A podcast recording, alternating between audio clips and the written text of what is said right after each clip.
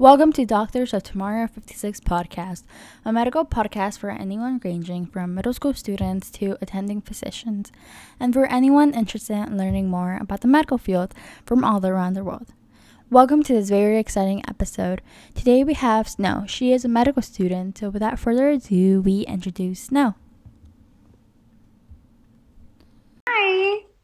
Okay, so first of all, thank you so much, Snow, for your time. We hope you're having a wonderful day. Okay, so the first question is What medical school are you currently attending and what year are you in? So I cannot disclose that because I am growing an Instagram and social media presence and I hope to start a YouTube channel. So for privacy reasons, I cannot disclose the medical school I'm at. I can tell you that I'm in Florida and it's a DO school. Oh, he understands. Okay, so second question: What what inspired you to pursue medicine, or like when did you know? Well, I think uh, in middle school I developed an interest in the human body and the immune system, and then in high school I took anatomy and physiology, and that's really when I was like, oh, this is exactly what I want to do.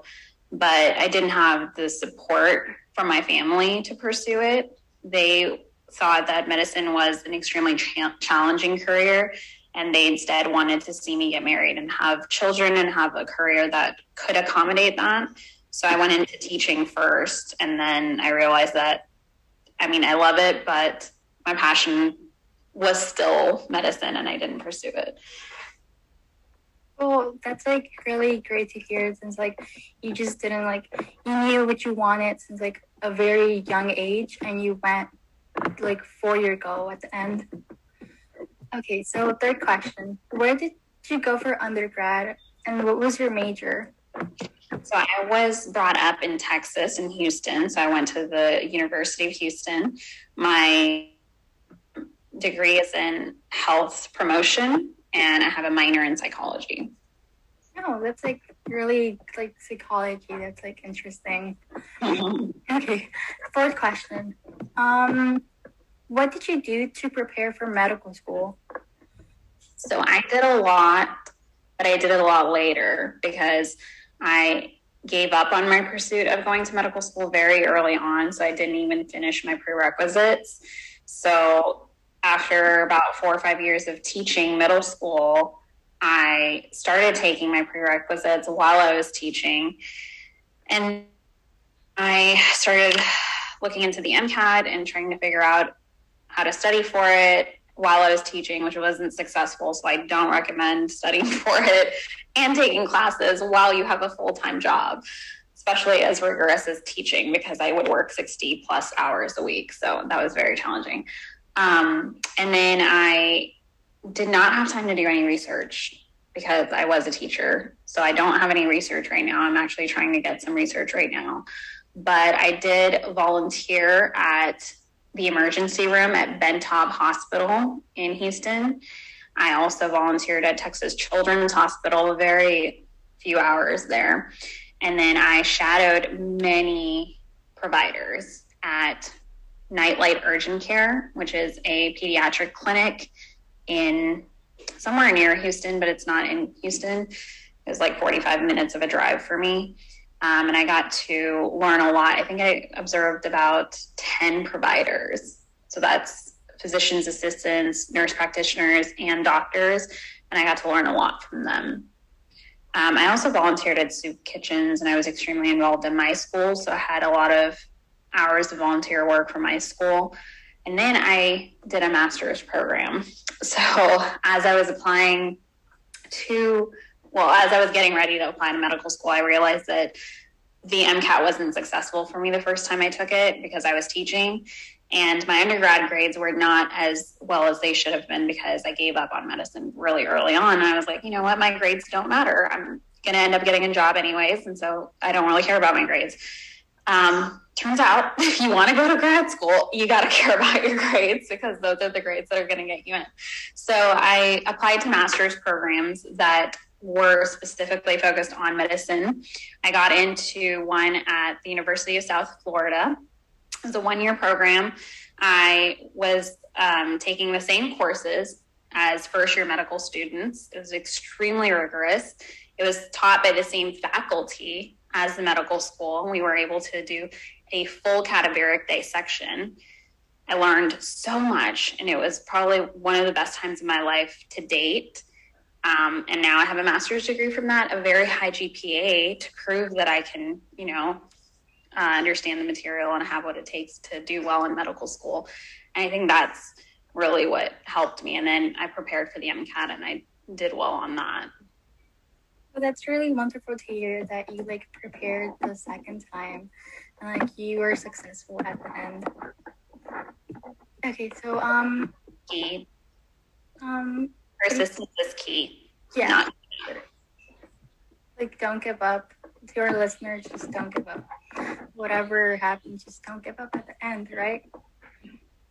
Okay, so the fifth question is um, Was applying to medical school stressful? And if so, how did you stay motivated while applying?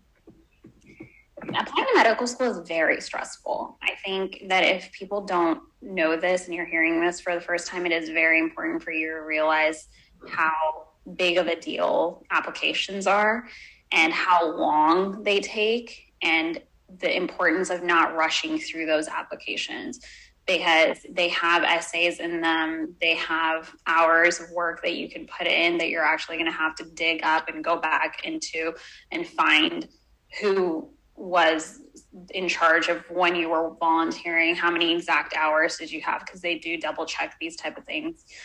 Um, and then not only that like i hand inputted all my transcripts.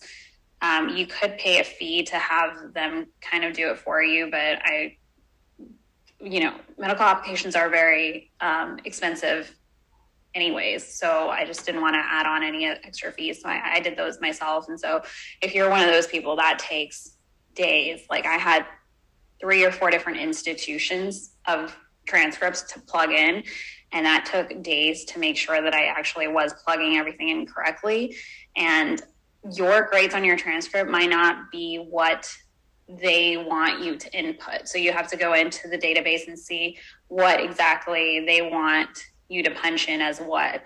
Um, and it, it, depends on if you're applying to AMCAS or um, the Texas one is a different application portal, and then the DO schools is a, is a different application portal. So all of them have slightly different requirements, and you have to make sure that you're on top of all of that because they will review your application, and it takes about a month sometimes. But if you have made errors, it could push that back several months mine was reviewed very very quickly because I w- was sure that I was extremely thorough and everything, but uh, they're so stressful. Your personal statement is something that's going to be submitted in your application, and I think that should be done well ahead, like even a year or six months ahead of your application, so that you have time to sit on it, review it, revise it, have your friends, family read it, maybe have some professionals take a look at it, give you advice on it. Some medical students that were just accepted, maybe they can take a look at it. Your personal statement is a lot more important than some people think. And then letters of recommendation. So you have to contact some like DO schools require letters of recommendation from DO doctors. And they require that you know what a DO school is or like what what sets apart do from md why are you passionate about this and so doing your research on all of that um, making sure that you are asking your letters of recommendations from people that actually have made a good connection with you are good writers too because sometimes you might find somebody that really does like you but is not a very good writer or vice versa is a good writer but didn't really have a good connection with you and so these letters don't come out genuine. And so establishing all of those relationships and then giving them enough time to be able to write you letters you staying on top of hey just checking up you know i'm ready to send my application out so if you could get that letter of recommendation, all of that is just so stressful because I remember that I had requested one of my letters from my professor at my master's program that I absolutely adored. And she had a wonderful relationship with me too. I used to go to her office and we would just chat about seminars and research projects and stuff like that. And I was extremely close to her. And I didn't get a letter of recommendation from her, I didn't get a response from her and I, you know, I'm already accepted, but I never heard back from her. So things like that, when you're really, really counting on somebody and they don't come through, so you, so have multiple people that you contact because some of them will fall through. So um, just it's so much that goes into the process of submitting that application and submit it early. Always submit your medical school application early if possible, even if you haven't taken. I think if you haven't taken the MCAT, it's it's different now because of COVID nineteen. They're still letting you submit. Let's say that's not the case, you can get it all done, but you can't submit it until you have an MCAT score, I believe. And if you're taking the MCAT for the second time, you can go ahead and submit the entire thing, and they'll approve the entire thing, and they'll wait for your second score to come in. Oh, so that's like actually like really like great to hear since like you can like what you just mentioned that they can um like review your your um application after the second test of the MCAT. Yes. So if you let's say have scored poorly on your MCAT, which is the case for a lot of people applying, and you want to apply next cycle and you still haven't taken your MCAT yet because you're still prepping for it and you're still waiting for your higher score, you can go ahead and submit your application and apply to like one school just because to submit your application. And then once you take your MCAT and the score comes in, because it's all processed and ready to go now, after you see your score, you can decide which medical schools you want to submit it to, depending on what you got as your score. And there are um, the MSR, MSAR is a, a book that comprises all the medical schools in the United States that tells you um, what GPA they typically accept and what MCAT score they typically accept. So you can compare your GPA and your MCAT score to those schools and apply to those schools after your scores have come in. But at least your application's in, it's reviewed and it's approved and it's already submitted. So then once your score comes in, it, it sending it to other schools is like within seconds it's like really wonderful to hear since like there's like a resource that um, medical students, well, pre-meds can like see and like compare their um, application to like other schools.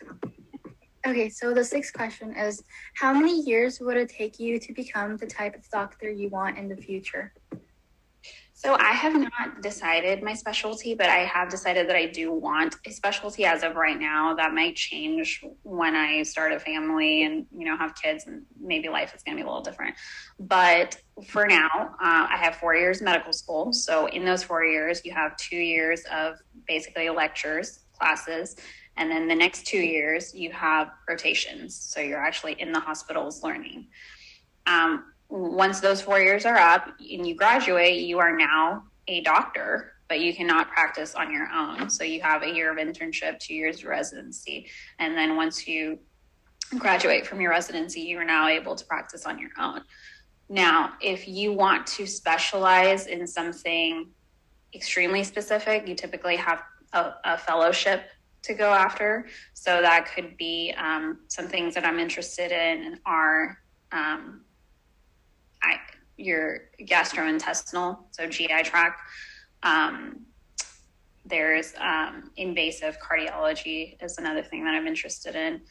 It, even if you want to go into like neurology or something, then you would have a fellowship for that. So I'm thinking the four years of med school, three years of residency, and then possibly three years of fellowship. So that's four, five, six, seven, eight, nine, ten. So like 12 years, so about something like that. Yeah. okay. Um, the seventh question is How is medical school and what is the one thing that you enjoy the most? It's tough. I'm not going to tell you that it's easy. Medical school is extremely tough. So, um, if you are somebody that has not fully thought through whether this is something that you want and you're just like, oh, being a doctor sounds cool, I want to do that, let's go to medical school. Um, I strongly urge for those of you that are in that situation that haven't really put a lot of thought into it to take a gap year and really observe and, and shadow physicians or even interview medical students um, and find out what other occupations there are that could line with your passions because there are people that go through medical school and come out of it saying i would not do that over again if i had the opportunity because they kind of rush right into it. And it's understandable because you are forced to make that decision of going to medical school when you're typically 17 or 18 and you haven't really explored other avenues. So it is extremely challenging there are some sacrifices that may have to be made, you know, in your social life or, you know, relationships, etc. I'm not saying it can't be done. I'm actually an advocate for the fact that it can be done and women, you know, especially can do it. And I'm attempting to, I will be getting married this December and I will be starting a family in medical school and residency. So it can absolutely be done, but it's extremely challenging. So, if there's anything at all in the world that you are passionate about that's not medicine, that is worth exploring. But for those of us, like me, that cannot find happiness anywhere else, then, you know, that's all you can do. Um, but it is extremely challenging. The most uh, rewarding part, I think, about medicine is being able to learn all the different things to be able to help people. Um, unfortunately, though, your medical curriculum will not cover everything there is to know. So it's important for you to have the personality of researching on your own and keeping up with trials and, and new studies that are coming out on your own. Because if you're just the type of doctor that took everything that they gave you in medical school and that's all you learned, you're going to be a very limited doctor because medicine is a science and it's rapidly adapting and evolving and we're learning new and new things every day. And unfortunately many doctors don't continue to learn outside of medical school. And so they are misdiagnosing people and they are mistreating people and giving false recommendations of things that are no longer true of plenty of other studies you know that contradict them. So it's a lifelong learning process if you enjoy learning then that's where you should be. Yeah, as you just like mentioned that like something new may happen, like especially right now with COVID, like nobody expected COVID. Mm-hmm. Okay. And there are so many studies that used to be true that are coming out to be false, and so you have to keep up with that. You could very well be recommending somebody to consume something or eat something that is now proven to be the cause of that disease you know? So it's very important to be keeping up with all that. Yeah. And then you just like kill the patient and that's not great for a doctor at all. Okay. So um do you think that do you think that it's all worth it at the end? Like all your stress and like complying here and there I do. And I, the reason I'm a person that can say that is because I am a non traditional applicant. So I didn't dive right into medical school from my undergrad. Um, I, I, had a different career that was a very, very, fulfilling career. I loved the relationship that I had with my students, and it was, um, I was very happy. But when I was telling them to never give up on their dreams, never let anybody tell them that they're not capable of achieving something, it dawned on me that I had given up on my dream. And I realized that there was just a regret that I didn't apply, that I didn't even try to get in when it's something that I'm still so passionate about. And so I've already gone through so many hardships. And yes, I think it is absolutely worth it. But everybody's different, and that's not going to be the case for everyone. Yeah. Okay, so um, okay, so do you recommend her? What would you recommend to listeners to be doing right now as either high school students or college students to prepare for medical school? So, if you're in high school or college, I'd recommend to get as much um, experience as possible. I guess start volunteering very early on. Um, I know high schoolers can start volunteering because volunteers don't require much. Like they, they just kind of tell you to put things in certain places and stock shelves. But in the process of doing that, you can go and observe what doctors are doing and, and you know the the patients that are coming in and stuff like that a lot of you will realize just within volunteering that this is not something you want to do and so if you're that person, good, you realized early enough you didn't put so much of your time and resources and efforts into something that you did not want to do. Um, if you're in college, then I would also recommend making sure that you have made up your mind, make sure that you're volunteering, but uh, also focus on research opportunities and try to get your name on a publication. Um, grades are extremely important, so make sure that you try your very best to get that A, especially if it's a science math class. Um, but also live your life. Like medical school is going to be very challenging, and I know it doesn't seem like it right now, but your undergrad years are a piece of cake compared to that. So take that time to develop friendships, you know, figure out what your hobbies are, um, what things you enjoy outside of school, because those are the ones that are going to carry you through medical school. Because if you are consumed with just your books and just your studies and, and all that, it's going to burn you out at some point. So you you are going to need a good support system of friends or um, you know baking or playing the violin or you know reading books or something like that. You, you you do need to make sure that you are all rounded. And i would say find yourself. Try to figure out who you are before going to medical school that's like really wonderful to hear since like you said that um, medical students may burn themselves and like after afterwards they won't have anyone to like rely on for like mental help. Yeah mental health is a really big issue right now. That's one of the reasons that the first board exam so the you have three board exams to take in medical school step one step two and step three and they have recently decided to make step one a pass or fail exam instead of scores. And the reason for that is because there were so many mental health issues going on with medical students and there were some cases of suicide and stuff and you're you're thinking these are the people that want to go and help others and save lives. And these are the same students that are suffering so much because of the pressures that are put on them from institutions. And so there are a lot of cases of student burnout. And if you do anything ahead of time to set yourself up for an all-rounded life like make sure you have um, you know physical fitness in your regime. Make sure you have a good close circle of friends or family that you can rely on. Um, hobbies that you can fall back on. Those things are very very important to keep you sane through medical school and residency. Okay um so, if you are applying to medical school, I think the number one advice that I would have to give you is that if you're extremely, extremely passionate about it and you absolutely know this is what you want to do, do not let anyone tell you that you cannot get into medical school. I let people tell me really early on. That's why I didn't even finish my prerequisites.